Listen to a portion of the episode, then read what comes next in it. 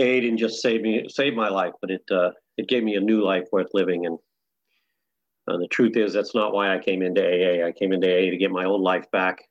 you know, I was losing all my stuff, and I wanted to get my stuff. I wanted to get her back. I wanted to get it back. I wanted to get that back. I wanted to get the kids back, and and uh, and I thought AA was going to give me all that back. And and you guys had different plans. Uh, I, I thank God I look in the rearview mirror now, and I thank God I didn't get what I wanted when I came in here. And uh, but uh, you know the the, uh, the the the topic that you were talking about, a way out, uh, is a great topic uh, because that's what that's what I was given, uh, and uh, and it. If, if you're if you're a big book guy on page 17 is where it's mentioned the tremendous fact and the in the uh, the, the, tremendous fact is, is that we have discovered a common solution and uh, we have a way out which we can absolutely agree. And, and I guess when they say we, they're talking about the first 100. They're, they're, not talking about the people who come in here and do it any way they want. They're talking about the people who followed the path, the, that followed the precise, specific, clear cut, exact directions that are laid out in the book. And, uh, and they found a way out doing that. And, and, and what comes to mind when I read that line is, is the couple paragraphs before that. And, uh, and that is the, uh, the amazing bond, the, the uh, absolute uh, common problem that we share. Uh, uh, Bill Wilson called it a common suffering that we share that binds us together, and uh, and uh, and that's that's to me the magic of Alcoholics Anonymous. The magic of Alcoholics Anonymous to me happens in the parking lot when when the newcomer walks up and the experienced member greets him and shakes his hand and introduces himself and they start swapping stories you know they start swapping war stories. And i and i think that is the real miracle of alcoholics anonymous. Yeah i mean the, the program is is uh, what is the way out. But but the without that common uh, suffering without that common problem without that identification taking place uh, when i come into the rooms and hear your stories and and if i don't say yeah that happened to me yeah, I did that. Yeah, I felt like that. Then, then I got nothing in common with you guys because, as it states in the paragraph before that, that you know we come from all different walks of life, different political views, different religious views, different uh, economic uh, situations, and uh, races, religions, you know, whatever you want to uh, label it. But but what binds us is that we all have a common problem, and but what keeps us together is the common solution. And and I got to be honest with you, I fell prey to the idea that I was going to be able to stay sober on the fellowship, and uh, and and I and I guess why not, right? I mean, if you don't have to do a fourth and fifth step, I mean, I don't think I was the only one looking ahead uh, in those steps and seeing four, five, and nine in there, and going, wait a minute, you know, that's as our book uses the word drastic twice, right? It uses it in this chapter, in chapter two, these drastic proposals. I mean, who wants to uh, who wants self-examination and confession of our sins? I mean, who wants to do these? Are drastic freaking proposals that we're that we're putting out there, and they are. I mean, that that you know, they say we don't have any willpower, but let me tell you something. It takes some willpower to write a fourth step and do a fifth step, and then start making amends in step nine. And and so I guess if you could avoid that, why not? You know, and uh, and so I came into Alcoholics Anonymous uh, and and gravitated towards the don't drink and go to Denny's crowd. You know what I mean? Like that.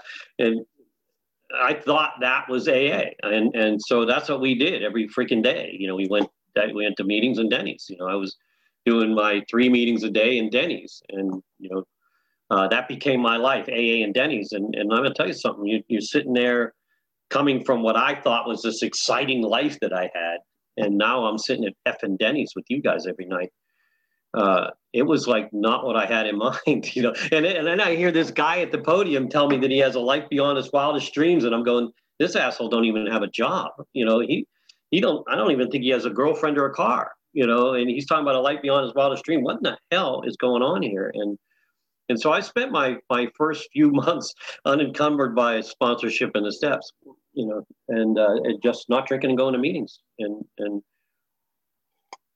and that's a great suggestion, by the way, but but we should tell them the whole story, and that is don't drink, go to meetings, get a sponsor, work the steps, and you know not just stop at don't drink and go to meetings because uh, people who don't drink and go to meetings who are the real alcoholic that this book is addressing uh, don't make it, you know. And and I, and I, and and I'll tell you, at nine at 90 days, when I was ready to pick up my my red chip, uh, I was falling apart.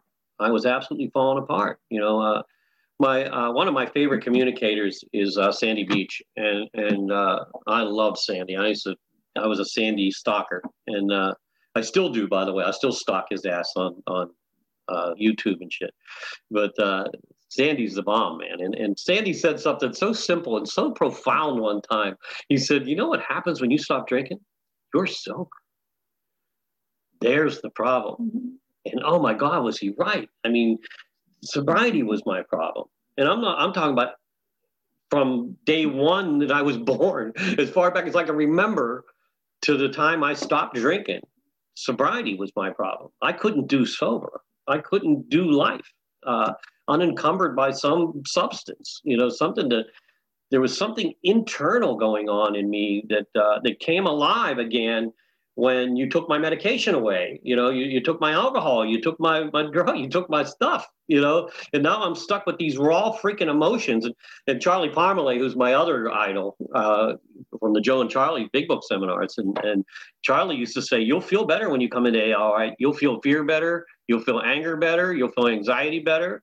And he was right. I mean, I was I was just white knuckling it, man. I was just I mean, I was punching shit. I was you know, calling my ex, you know, telling her I knew what was wrong with me now. I'm an alcoholic. Uh, that's the problem. As long as I don't drink, everything's going to be great. And she responded with, "No, you're just an asshole who drinks," you know, and hung up the phone. And my God, was she accurate? And I didn't know that at the time, by the way. I only know that looking in the rearview mirror. And she was right. I, I was just, I, I was an asshole that needed alcohol not to be an asshole you know i mean it, it, that that's that was my solution bill's story right the, the market crashes, people are jumping from tall buildings, people are committing suicide, they're killing themselves. Bill said, F that. I went back to the bar. You know, the alcohol was Bill's solution, not his problem. Alcohol was my solution, not my problem until it was my problem, you know, until it was my problem. And, you know, I, I was that uh, day one, as far back as I can remember, I can remember being five years old on my way to school, throwing up from fear, physically sick, I mean, whether it was self induced or not, I was physically sick from fear on my way to school. I was that kid in school who had his homework done. And if you told me to get up in front of the class, I wasn't going. I was not get give me the F, just move along. You know, I'm not going up there. You know, send me to the office. I don't care what you want to do, but I'm not doing it. You know, and whatever that fear was, failure, not being accepted, and you know, not doing good. And I don't know what it was. There was this inner dialogue that told me I should be taller, I should be heavier, uh, I, I shouldn't have this nose that I walk around with. My ears shouldn't stick out like they do. I should be smarter. I should be an athlete, you know, which is that was my dream. I want to be a baseball player, but I'm, you know, why am I not good enough to play baseball professionally? And just this inner dialogue that told me I wasn't good enough. And I, and I think that's probably a, you know, a lot of us have that common. Uh, we just don't fit in. You know what I mean? It just I just always felt like I was on the outside looking in, and man, I don't know where that comes from. I, I, I don't know if uh, if I was just wired differently uh, uh, early on, or if uh, if there was the, if the violence that took place in my house had something to do with that, and that's that's very possible that uh, that uh, that my you know my dad was a violent drunk. you never know who was coming back and coming home, whether it was the guy that was going to come in, and my mother would ask, "Where the hell were you?" And uh, he all hell would break loose. And uh, I, I have visions of him sitting on my mother's chest, slapping the shit out of my mother. You know, I, I, I have visions of us sitting around us. There was three of us, ended up four kids, but there was three of us sitting around with popcorn on our laps, watching TV while they would beat the crap out of each other in front of us. And, uh, and then some days he would come home and say, "Hey, pack up the car, we're going camping," and we go up into the mountains of Pennsylvania and, and have a great weekend and, and come back and you know you were just always kind of waiting for the shoe to drop. You know, I mean, that God forbid my mother say something out of line on the way camping, you know, or because the camping trip would be over, all hell would break loose again. I, I remember my dad physically throwing my mother out of the car and driving off at times. And the three of us would look at each other and go, well, mom's gone. you know, it's just, just average childhood, right? And and that'll, by the way, that that'll create a slightly nervous disposition in a child. It might be why I needed a drink it is not why I'm an alcoholic. You know, I'm an alcoholic because I can't stop when I want. I can't stay stopped when I want to, and I can't control it once I start. That's what defines me. You know, the, the page 44, the, for the fourth time, Bill describes us. You know, when you honestly want to stay stopped, you find you can't. And once you start, you can't control the amount you drink, and you're probably an alcoholic. And because there's a lot of people, uh, I actually spoke uh, the other night, two nights ago, in an Al-Anon uh, convention type gratitude thing, which was really interesting because I feel like the perpetrator when I'm there. And you know, and and uh, and the, the truth is, they have the same feelings that I do. You know, they they grew up in the same violence. They grew up in this, and I didn't see that until they pointed that out to me. That you know, they drank for the same reason that I drank to numb the pain you know to to to, to get that comfortable relaxed feeling and and the problem is they stopped at three or two you know? They got they got a comfortable relaxed feeling. I get a got to get up and go do something kind of feeling. I got a kind of a different uh and and the fact is I once i start i can't control the amount i take. I i, I fire for a fact I, I don't know anything about control drinking. I don't know what that's all about. But that you know that i really believe that i was uh emotionally dis- predisposed, that I was an emotional cripple from day one. And I also believe that I was genetically predisposed, which is, uh, if you look at my family tree, it's uh, there's a long line of, of uh, both my grandfathers are dead from this illness. Uh, my grandmother on the Irish side died uh, from alcoholism. my dad had three brothers and two sisters. He has one sister alive today, aside from himself. Uh, the rest directly related to alcoholism. And he drinks a half a fifth of vodka to go to sleep every day. He, says it's potato vodka. I'm not sure what that means. I think he thinks it's a vegetable. Hmm. But long line, my mother had four kids. Three of us uh, ended up in recovery, uh, and one, my, my baby sister, uh, about ten years ago, died of an overdose. You know, and it just genetically predisposed. You know, and and look, my my childhood, I hated it. I hated my teen years. You know, you get you get to puberty. A guy gets to puberty, all he can think about is women, and he can't talk to them. That's a tough way to live. You know, I'm scared to death to ask anybody out because if they say no, I'm going to have to kill myself.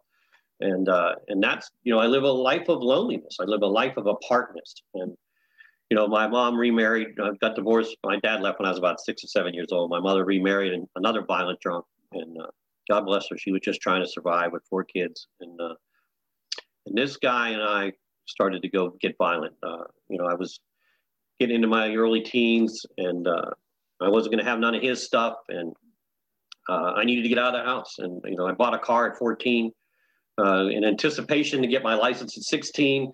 And I'm going to be the hell out of here. And I'm going to be on my own and life will be great, you know. And, you know, that's all I could think about, by the way, from age 13 on was get a job, get a car, get a girl, and all will be good.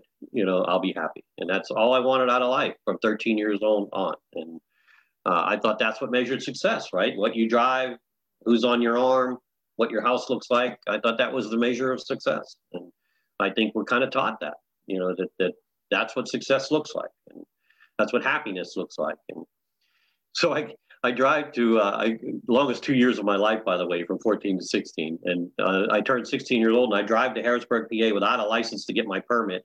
I come back, uh, get my driver's license, and my cousin Russell finds out I got a driver's license, and you're valuable. You have a driver's license, and and uh, he he calls me up and says, you know, we're going to a dance tonight. Come pick us up. I hear you got a car and a license, and I said, yeah. I don't do the dance thing. I never, you know, look, I wasn't that guy. I didn't go to the homecomings. I didn't go to the prom. I didn't do none of that. So I, there's no way I was getting out on a dance floor and making an ass of myself. And it just wasn't happening. And Russ said, no, no, no, you don't have to dance. There's a band playing, rock band playing. We'll just, you know, you can listen to the band. And I said, ah, whatever. So I go pick him up. I pick up my buddy Rat. Everybody's got a friend named Rat, right? So, so Rat, I don't know if anybody here is from Pennsylvania, but Pennsylvania, the drinking age is 21 right? And you had to have an LCB card at the time when I was growing up, a liquor control board card with your picture ID on it to get served. But Rat was like a 16 year old Italian that looked 25, you know, 30. You know, he was already balding and had hair coming out of his shirt. So Rat was the designated go in the state store guy, you know, because they wouldn't card him. You know, and Rat goes into the state store and comes out with a bottle of Boone's Farm Strawberry Hill and a bottle of orange vodka. And uh, halfway through that bottle of Boone's Farm Strawberry Hill, Uh, I went from Pee Wee Herman to John Travolta, you know, and I had the absolute freaking time of my life. Absolute time of my life. My first time ever on a dance floor. First time ever touching a girl. You know, I mean, I danced with every girl in the dance, whether they wanted to or not. I mean, that was just the, you know, ladies, that guy that keeps coming around in front of you, you know, and you keep trying to dance with your girlfriends, but this guy keeps coming around. That was me, you know, and uh, I absolutely, uh, the fear, the anxiety, the feeling less than gone, fixed. The inner unmanageability, I like to call it, cured.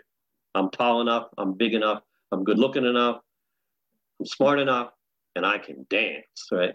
Truth is, I probably look like a total ass out there, but I'll tell you what, I had fun. I had fun. Short of it, 20 year run. 20 year run. I mean, that's the, that's the, that's it in a nutshell, really. I, I mean, there was never any moderation. I, uh, I, I fired for effect. I liked the effect produced by alcohol. Uh, language that I learned later. You know, I had no idea what I, it was fun, and I want to do it again. And my drug of choice pretty much became whatever you had. You know, uh, alcohol, by the way, is my drug of choice. That that is it. I I like other stuff. Uh, I'll put some other stuff with it, but when all else fails, alcohol was always I would always do the job. There, you know, there, it uh, it was legal, it was easy to get, and it did exactly for me what I needed it to do. And uh, you know, I didn't know it, but I engaged alcohol. I, I engaged the physical allergy once I started. Uh, you know, the uh, inner unmanageability was fixed. Uh, the problem is, is some consequences start to happen if you drink the way I drank, you know, or and with the people that I drank, and and you drank and mixed other substances with that booze. You know, I I went through the windshield three days after that first drink. You know, I I wrecked three more cars that year, got arrested three times that year. Uh, lost my driver's license before my 17th birthday. I didn't get that back for eight years. Uh, and I got my first felony at 19. And I love Bill's line, ominous warnings, which I failed to heed, right? I was going to figure this out. Even the guys that, that I hung out with, like in Bill's story, you know, the the, the remonstrances of my friends terminated in a row. You know, like, dude, we, we can't be with you tonight. You know, you know, you're not going to eat those with the drink or tonight, are you? You know, like they would say stuff like that, right? Because we know what happens when you eat those and you drink. You know, you go to jail. That's what happens. You know, or you crash a car, and we're not. We don't want to be part of that. And, and they started to back away. Hey, you know, and I'll, you know, maybe you should chill. You know, I hear stuff like that. Maybe, you know, maybe you should just drink. You know, and and uh, and I would say, no, no, no, I got this. You know, I, I, and there was just, you know, the funny thing about those 20 years uh, trading, by the way, everything I loved in life, you know, any any relationship that I had, any position that I had, uh, any success that I had, I, I was willing to trade that rather than take a look at whether I should quit or stop drinking or not. I, I still didn't know that I didn't have the power of choice in whether I drank or not. I had no idea that I was emotionally addicted to alcohol and drugs. I had no idea what that meant. And, and that's really what happened. I mean, you know, my the, the, the difference between dependent and addicted. You know, the the dependent. I mean, everybody that drinks long enough or drinks enough or does enough drugs gets dependent. I mean, everybody does, right? And and my friend Jimmy D, who who drank with me for tw- almost 20 years, right? He got a call one night from the bar. His wife said, "If you don't come home, I'm leaving you." He went home. You know, I mean, I'm on my third marriage. You know, Jimmy went home, right? He saw a sufficient consequence. He went home. Now, I'm sure he shook, rattled, and rolled he probably detoxed because we had been partying, you know, and but he he's still married, you know, 30 some years later. He's still married, has four kids.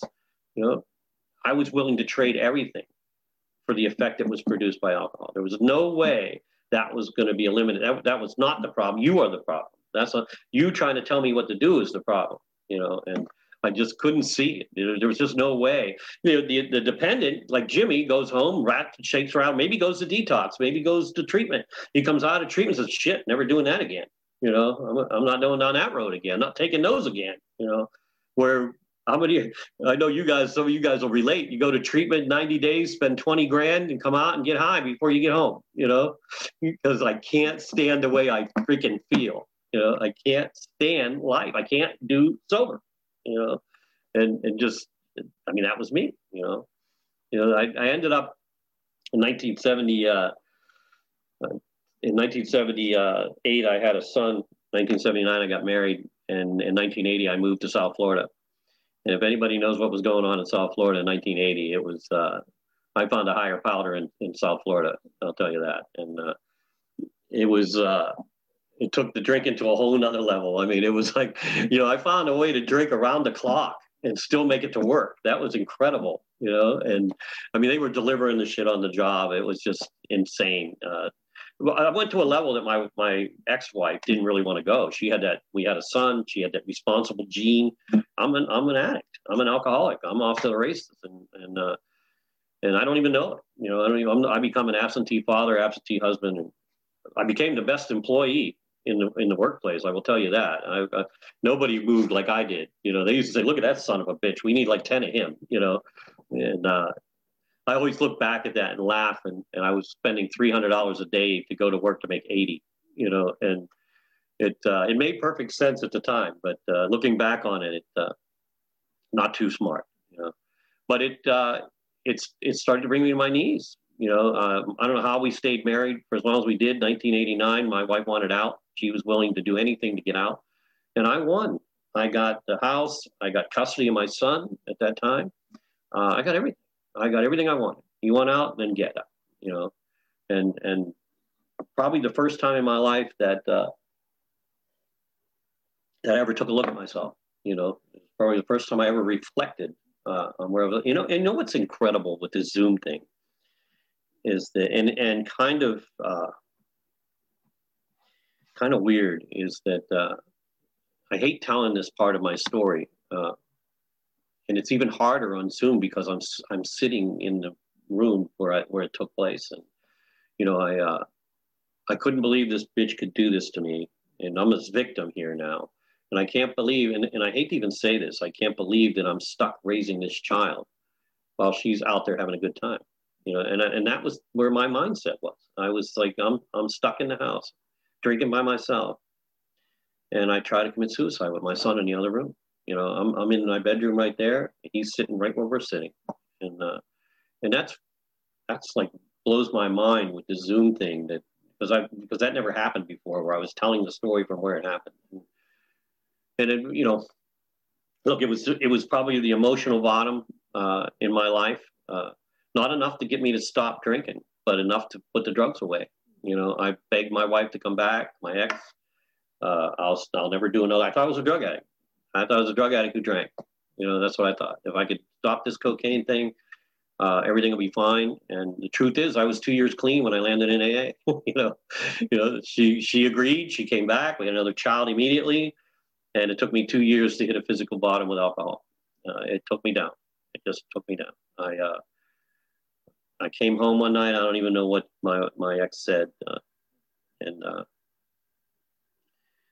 I probably asked me where I was at two in the morning, and uh, and I knocked her down in front of my two kids. And God, I hated my father for that. Uh, disgusting, you know, disgusting. And I gave my two children the same picture that I had uh, as a child, and uh, beginning of the beginning, beginning of the end depends on your perception, right? This is a disease of perception, right? It. I was arrested, charged, restraining order. Uh, she got the house. She got custody of both children. Uh, you know, it was uh, you go find a place to live, pal. I don't care if it's your house or not, but your kids and your ex are staying here. And uh, I ended up in a hotel room in a Days Inn uh, in Fort Lauderdale, and uh, trying to drink myself to death. I didn't have the guts to, to take myself out, and I'm just trying to drink myself to death. And I and I hit alcohol stopped working. And I, I want to tell you, I would not be here if it still worked. You know, my my former sponsor who passed away uh, three years ago used to say that alcohol would give me permission to do whatever I wanted, and then it would give me absolution afterwards. You know, and that is so true. You know, it would it would clear my conscience after I step on somebody's toes, after I destroy a relationship, after I you know, do whatever it takes to get what I need to get. Uh, I could drink myself uh, into into a state of uh, of atonement, if you will, you know, and, and just and and get get permission and get absolution in the same night. And I could not get any relief in the bottle. And if it's if I still could, I'd still be there. I would still be there. I was at a point where I couldn't get any relief and I couldn't stop. and and I was around the clock. I was drinking to pass out, to get up to drink to pass out, and I have that moment of, you know, we always we call it a moment of clarity, maybe a, a moment of God's grace. I think and now I think God said, "You're done. I got a job for you," you know, and uh, and I reach out to my sister who's in AA, and now my sister and I had never talked about AA. It was like a taboo. It was the elephant in the room on the holidays. Joel's in AA. Don't talk about it, you know, and and uh, and that kind of thing, you know. And and I had never talked to her about it. Nobody ever said you should go to AA. Uh, but uh, I reached out to my sister and said, I need help. I can't stop drinking. And uh, she took me to my first AA meeting. It was a place called the Fifth Chapter Club in Lighthouse Point, Florida. I don't remember anything about the meeting. I, I think it was a big book meeting. I don't know. You know, uh, all I remember is the guy chairing the meeting looked like Papa Smurf, and uh, and Papa Smurf got up at the end of the meeting and asked if there was anybody who wanted to start a new way of life. And I jumped out of my chair and grabbed a white chip. It was March 26, 1991. Uh, and my journey in Alcoholics Anonymous started. And and uh, it's the only white chip I ever picked up, by the way. Uh, and uh, I had no idea what I was getting into. You know, I didn't even know you guys didn't drink. You know, my, my sister had been in AA for years and she drank, you know, so I had no idea that this was like total abstinence. I didn't know this was forever. I thought you guys figured it out. And, uh, but I, I didn't have anywhere else to go. I didn't know where else to go. And, and when I heard your stories, the connection was made. I knew, yeah, I felt like that. Yeah, I did that. Yeah, it happened to me. I just didn't ask, what did you do? you know, I didn't. I asked that. I said, "What are we doing?" They said, "We're going to Denny's," and I said, "Okay." You know, let's go to Denny's, or we're going to ice cream, or we're going to the clock, or whatever the hell restaurant they were hanging out in. And uh, and so my, like I said, my first three months were white knuckle sobriety, and uh, and that those 90 days came. I came to pick up my right chip, white chip at the end of that 90 days, and uh, I was at a 10 p.m. meeting at the Fifth Chapter Club, and and I couldn't do it anymore. I just couldn't do it. I told you guys that this sucks. I don't know what what's going on here. You, you know, I, am in Loserville. You know, half you guys don't work.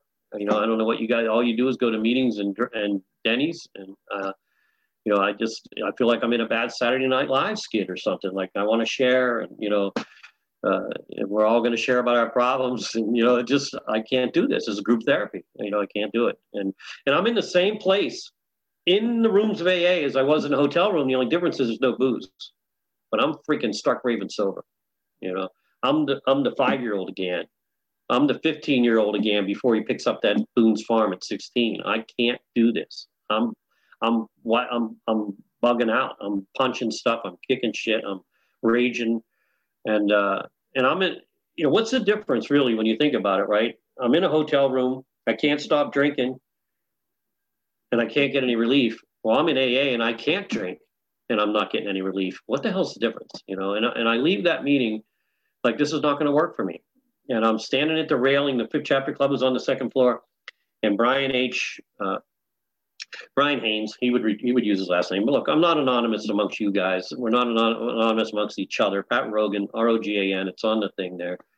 Uh, Google it; it'll come up. Nine five four eight one eight three zero one three. Uh, want my number? Put it. Go in the chat. Uh, Brian would use his last name if he was here. But Brian approached me and said something unbelievable to me. He said, "Do you know there's a program here?" And I went, "Yeah, I've been coming to it for three months." He goes, "No, you've been visiting the fellowship."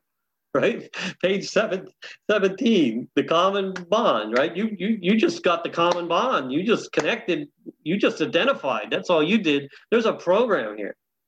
And would you like to hear it? And I said, why not? And Brian took me to his little Mazda behind the Fifth Chapter Club and read the doctor's opinion to me. I don't know where you were hiding that. Uh, I never heard it in the meetings. Uh, I'm sure they talked about it. Maybe I didn't want to hear it. I don't know. I was with the people at Denny's, you know, and uh, and Brian read the doctor's opinion, and the freaking light bulb came on. You know, an obsession of the mind coupled with an allergy of the body. You know, a mind to keep saying it's okay to drink because all it can think about is what it's going to do for me and not what it's going to do to me. And once I fall prey to that decision, I have an allergy in the body that insists that I have another drink. Oh my God. No wonder I never went home. I thought I was crazy. Did anybody else think they were crazy when they got here? You know, I've traded wives, I've traded children, I've traded career, I've traded my freedom. I've promised judges that I would never touch another drop if they let me go. And I'd be ROR'd. I'd, I'd be let I'd be let out, and I couldn't make it home.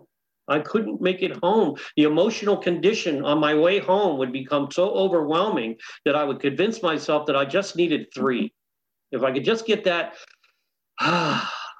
you know, and, and then boom, I'm off to the races again, right? I would go through the drive through pick and pack on my way home every night from work and call, I would call home and say, I'm on my way home, start dinner. And I'd go through that drive through and get one tall Budweiser for the ride and never freaking make it home. Never. I mean, never. It became an ongoing joke, right? I mean, it just, I couldn't. Uh, I didn't know what I didn't know. I didn't know that once I put that drink in me, I had no, I had lost the power of choice. I didn't know that. And Brian explained to me, it doesn't, doesn't the doctor's opinion describe the alcoholic life, right? Restless, irritable, discontent, however you want to freaking describe that, right? An emotional cripple, right? That's the way I see that, right? I can't do this freaking life thing. The ease and comfort that comes at once at drink three, right? And then boom, off to the races, right? Off to the races. And come out of that. Oh my God, I'm so sorry. Oh my God, I swear to God, I did not, I, it'll never happen again. Honey, believe me, it will never happen. No, unpack your bags. It, it, I'm done. I'm done with that drinking thing. Right? Your Honor, I swear to God, you know, my boss. No, no, you'll never see me show up in that condition. You'll never see me show up in my John Travolta clothes again. Okay, that's done. Right?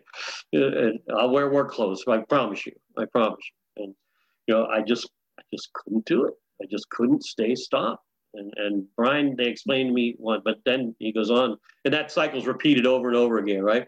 We fall prey to that. We promise we'll never do it again, and that emotional barometer just get. And I make it a couple of days. I could make it three on that fourth day, I'm just a basket case. I'm just, I don't know what to do with myself. I don't know what to do, you know, and, and I fall prey. I'm just going to have three again and off the race.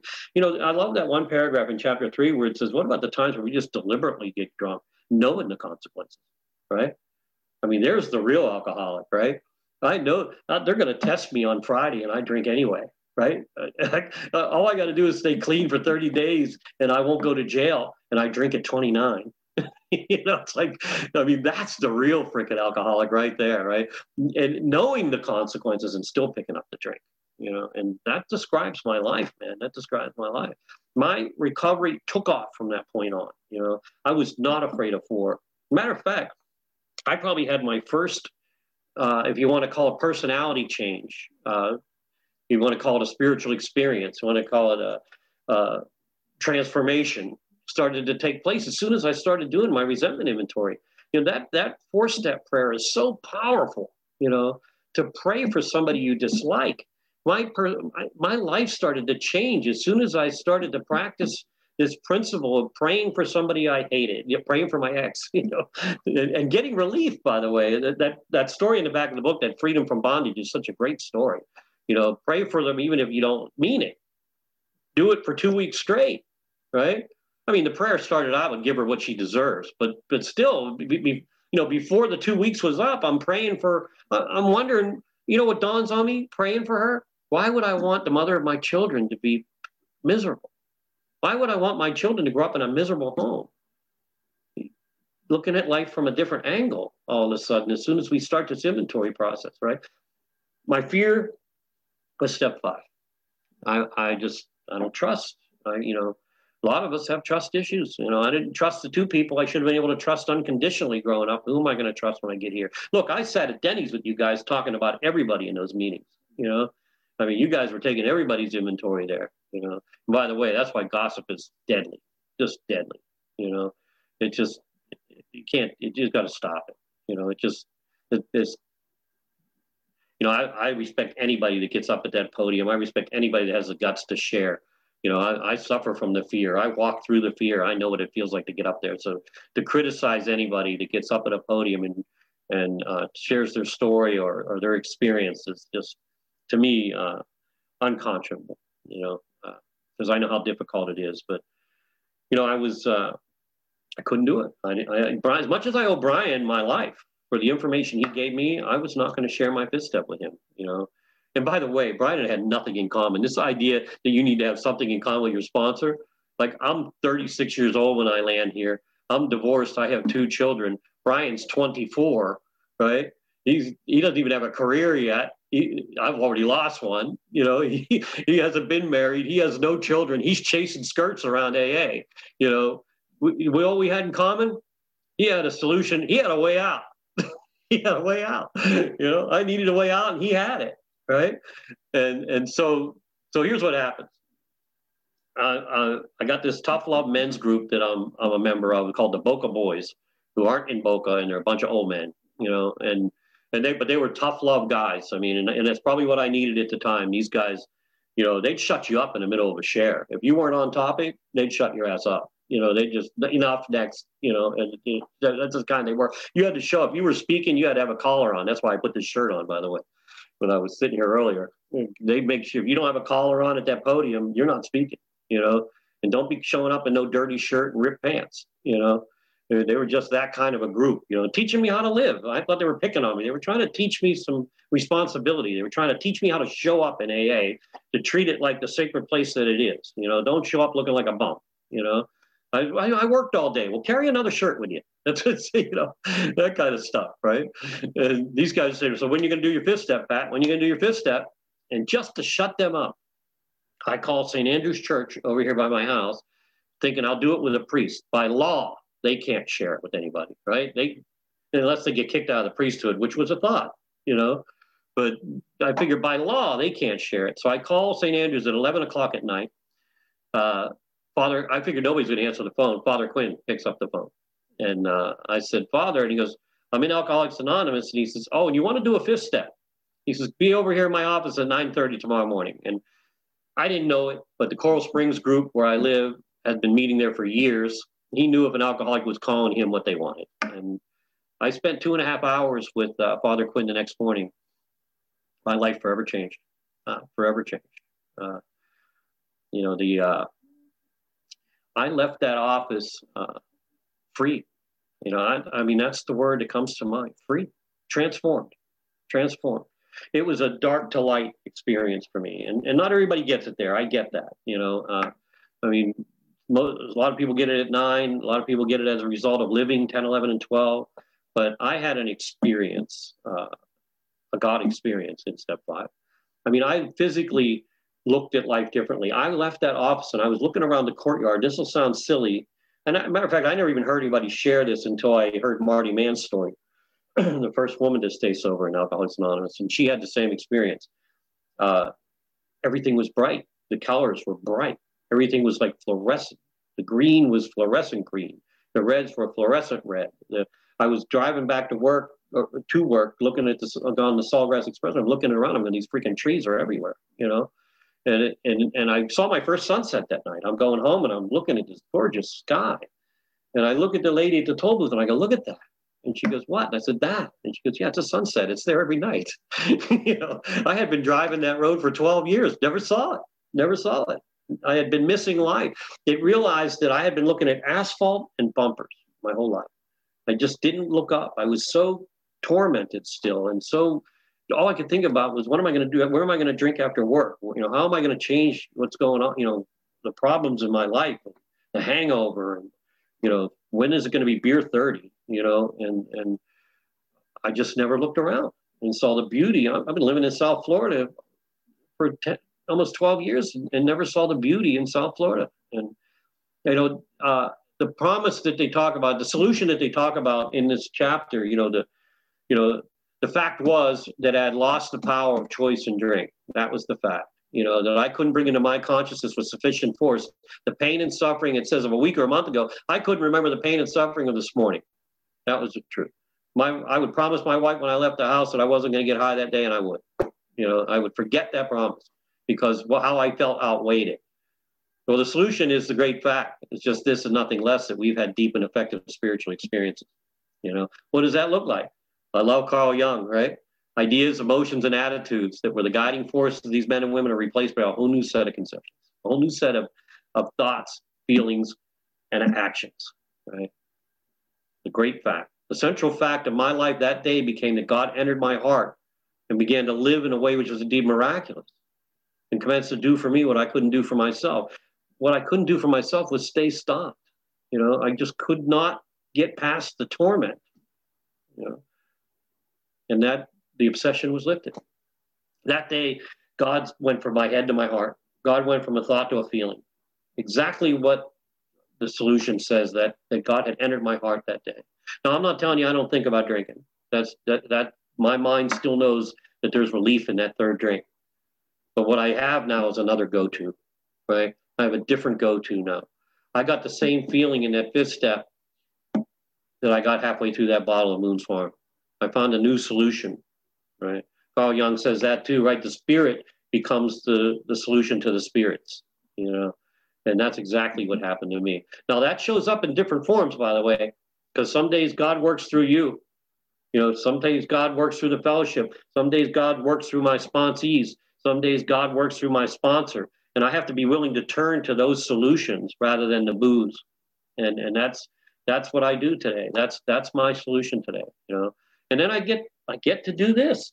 you know, I mean, like, I mean, and that's what it was, right? It was a I, I I needed to be here. I had to be here, and then I came to a point where I wanted to be here, and now I realize that we get to be here. That we've actually been chosen for something really, really unbelievable. We we get to save lives in here. We get we get to do something that no doctor or psychiatrist or psychologist or clergy or or priest or rabbi gets to do and that is save alcoholic and addict lives, you know, because they don't know how we feel. You know, they they when they tell me they know how they feel, no, they don't, unless they're one of us. Unless they're one of us. No, you don't. You don't know what it feels like to take a drink against your own better judgment. You don't know what it hey, no, you don't what it feels like to take a drink knowing you're going to end up divorced, knowing you're going to lose your job, knowing you're going to lose custody of your son if you pick up a drink. Only we know what that feels like, right? And you know that I know what it feels like because we've swapped stories, you know? We've, and that's the magic to me in alcohol. I get to come here and share how broken I am, and everybody applauds, and that becomes that becomes the gift, right? Our dark secrets unlock pain and misery for other people because they they oh my God, I felt just like that. Yeah, I did that too, and that happened to me, and you were able to recover. Maybe I can too, right? That's why Bill's story to me is so powerful you know the the progression of his illness. It's just my life right?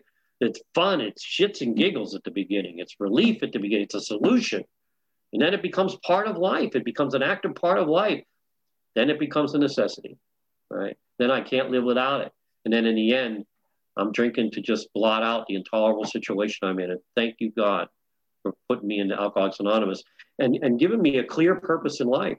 I am not conflicted on what God's purpose is in my life. I am clear on what God's purpose is for me in my life. This is it.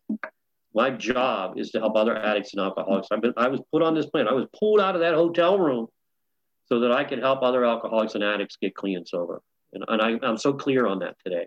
You know, I always laugh when I hear people talk about bouncing in and out of the rooms and trying to figure out what God's will was for them. He keeps bringing you back to AA. you know, you keep ending up back in AA. Get clear that's God's will for you. Get sober, help other alcoholics stay sober, because that's the solution. 10, 11, and 12 is the design for living. 10, 11, and 12 is the way of life. And 12 is part of the deal. What's Bill? What is Ebby Warren's Bill in his story? Unless we live a life of self-sacrifice and helpfulness to others, we won't weather the storms. We won't overcome the low spots in life. You know, because the shit's going to hit the fan. Relationships are still going to fail. Jobs, you're still going to lose jobs. There's still going to be health issues. We're going to lose loved ones. It's going to happen. How do we weather the storm? We turn towards God instead of away from God. My, my former sponsor say, lean in, Pat, lean in, right? You're either going to have a, you're, you're either going to have a breakthrough or a breakdown. Lean in and have a breakthrough, right? So, hey, thanks everybody for letting me be here tonight. I really appreciate uh, the opportunity. And thank you, Travis. Always good to see you.